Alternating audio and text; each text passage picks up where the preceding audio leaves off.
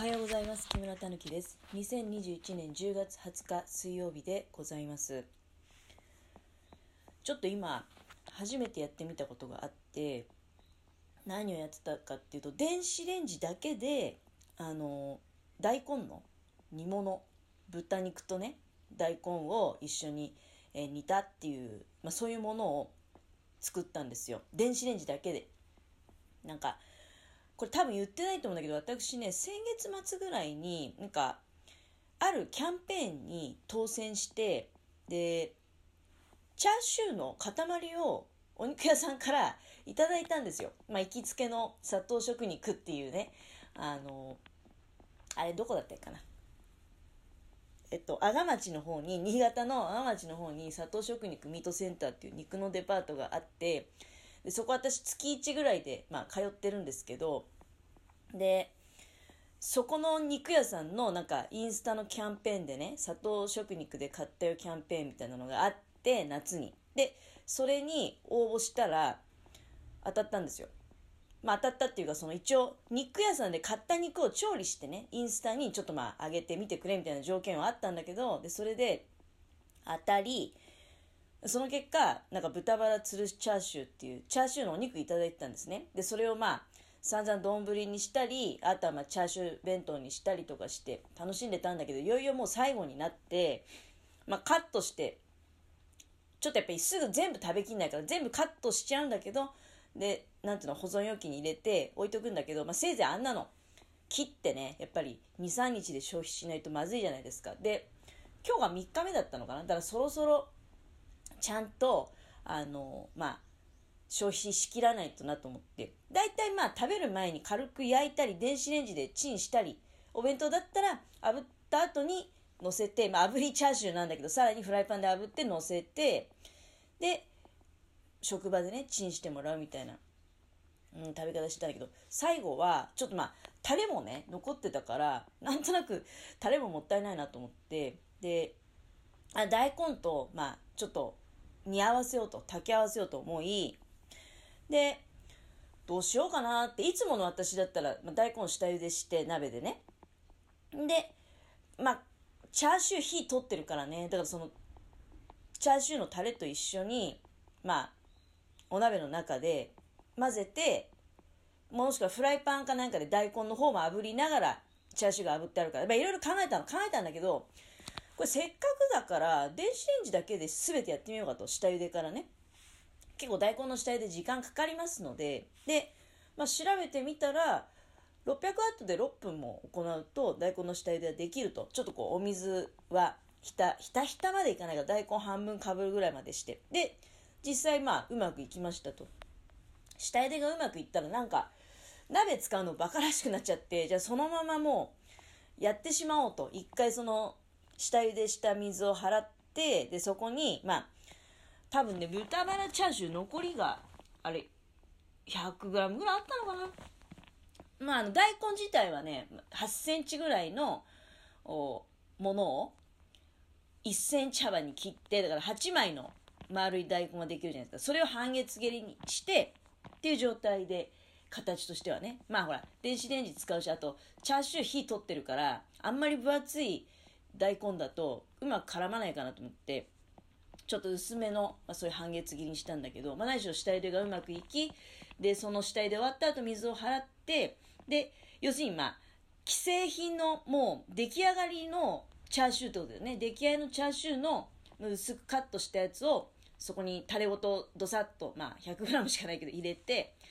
それだけだと心もとないんで、ちょっとね、甘めの自分で、あの、まあ、だしみたいなものを 100cc 作りまして、まあ、白だしとみりんだけなんだけどね。あとお水ちょっと。それを、まあ、だ 100cc になった状態を、またそのボウルに追加して、まあ基本的に下茹では、まあ、ふんわりラップっていうか、私の場合そのラップに代わるシリコン豚みたいなのしてるんだけど、それをして、で、また電子レンジで600ワット5分かけて、まあ非常に今うまくできてる状態なんで、このまま冷ませばね、味が染みて、今日私朝ね、またほら、いつも言ってるけど、10時頃から朝ごはんだから、十分に美味しく食べれるだろうということで、あそんなことをやっておりました。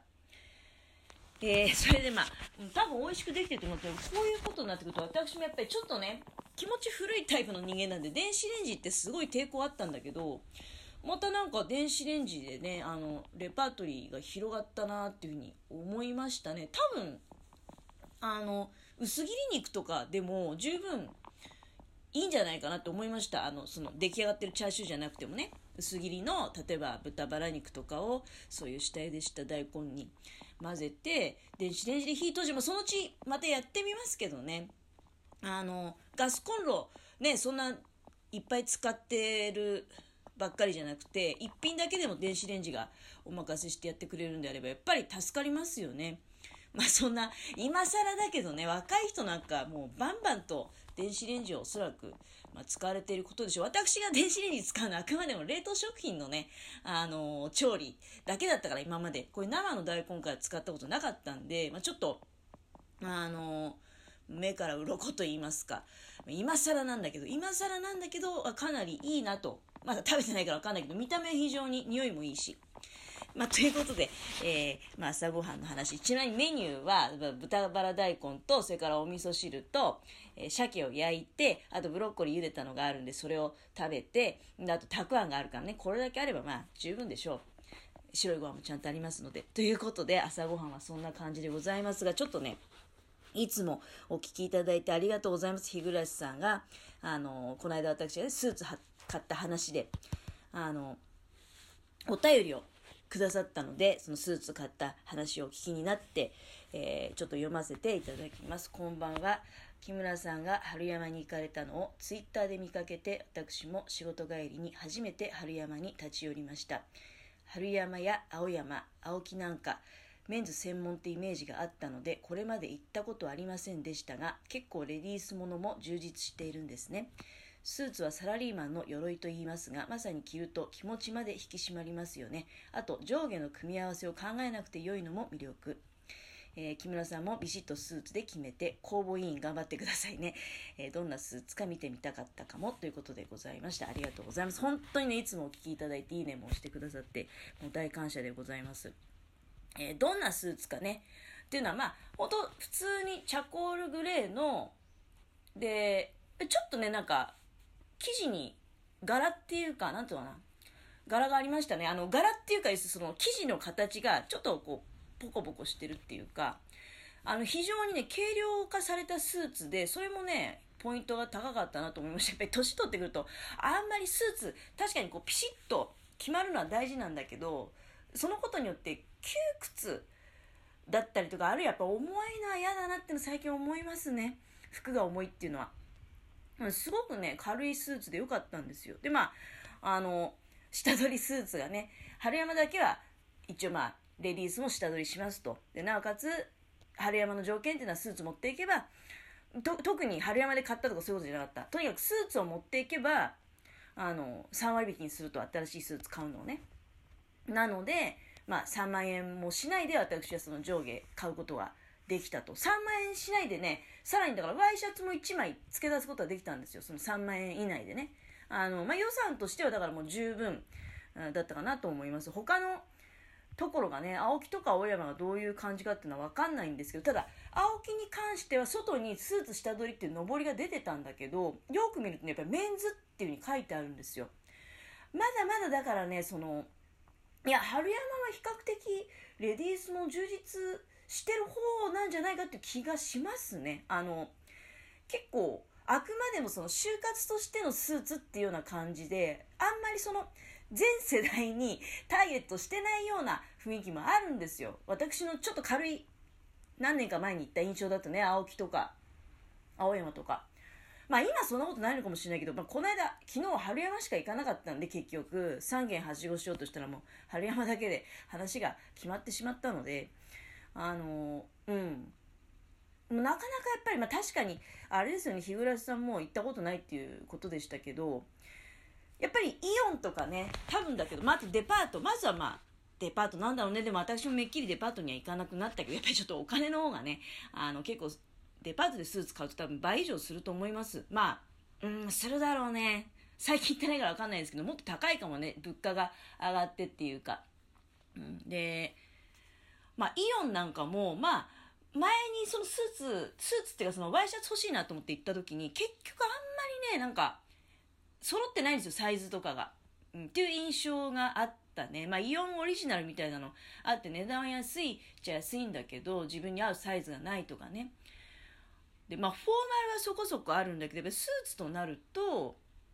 うん、結構、やっぱり専門店に行くのが、なんか無難なのかなっていうふうに、もうパッとそう思ってね、急いでたっていうのもあるし、とにかく私は、まあ、春山か青木か青山に行かなきゃと思って、うん。で、まあ、その、さっとね、さっと見たっていうか、結局春山しか行ってないけど、春山は非常にまあ、良かったっていうのは、春山の回しもみたいになっちゃってますけども、あの、いや、これからはぜひね、まあ、候補に、そうね、服選ばなきゃいけないっていう時に入れられたらどうかなと思いました。なんかまあ、お店によっては、この間の春山も昨日ね、あの、改装閉店セールなんていう風に、札が出ててあちこちに。なんか、閉店商法みたいなね、ちょっと怪しいなって、本当にいつ改装閉店してんのみたいな感じも、なきにしもあらずなんですけれども、まあお店によってはちょっとそういう閉店商法臭いね、部分もあるかもしれないけど、大体でも、あの、値段も一律なんですよ。どれ選んでも、デパートと違っていいなと思ったら、デパートの場合はピンキリでね、なんかやっぱり、安いもの買う、買うのかなみたいな、あるじゃないですか。春山の場合はほぼね、上が2万2千円前後で、下が1万2千円前後で、値段の差がそんなにないんですよ。そのデザイン。これ選んだからバカ高いとかそういうことじゃなくて、あれも、まあ、そういうシステムなのかどうかわかんないけど、いいなっていうふうに思いましたね。だからあんまり深く考えずに、パッとその直感だけで選べる、ね、値段とかね、どうなんだろうみたいなことまで考えずに選べたなっていう印象がございます。まあそんなスーツのお話で、えー、お時間が参りました。ありがとうございます。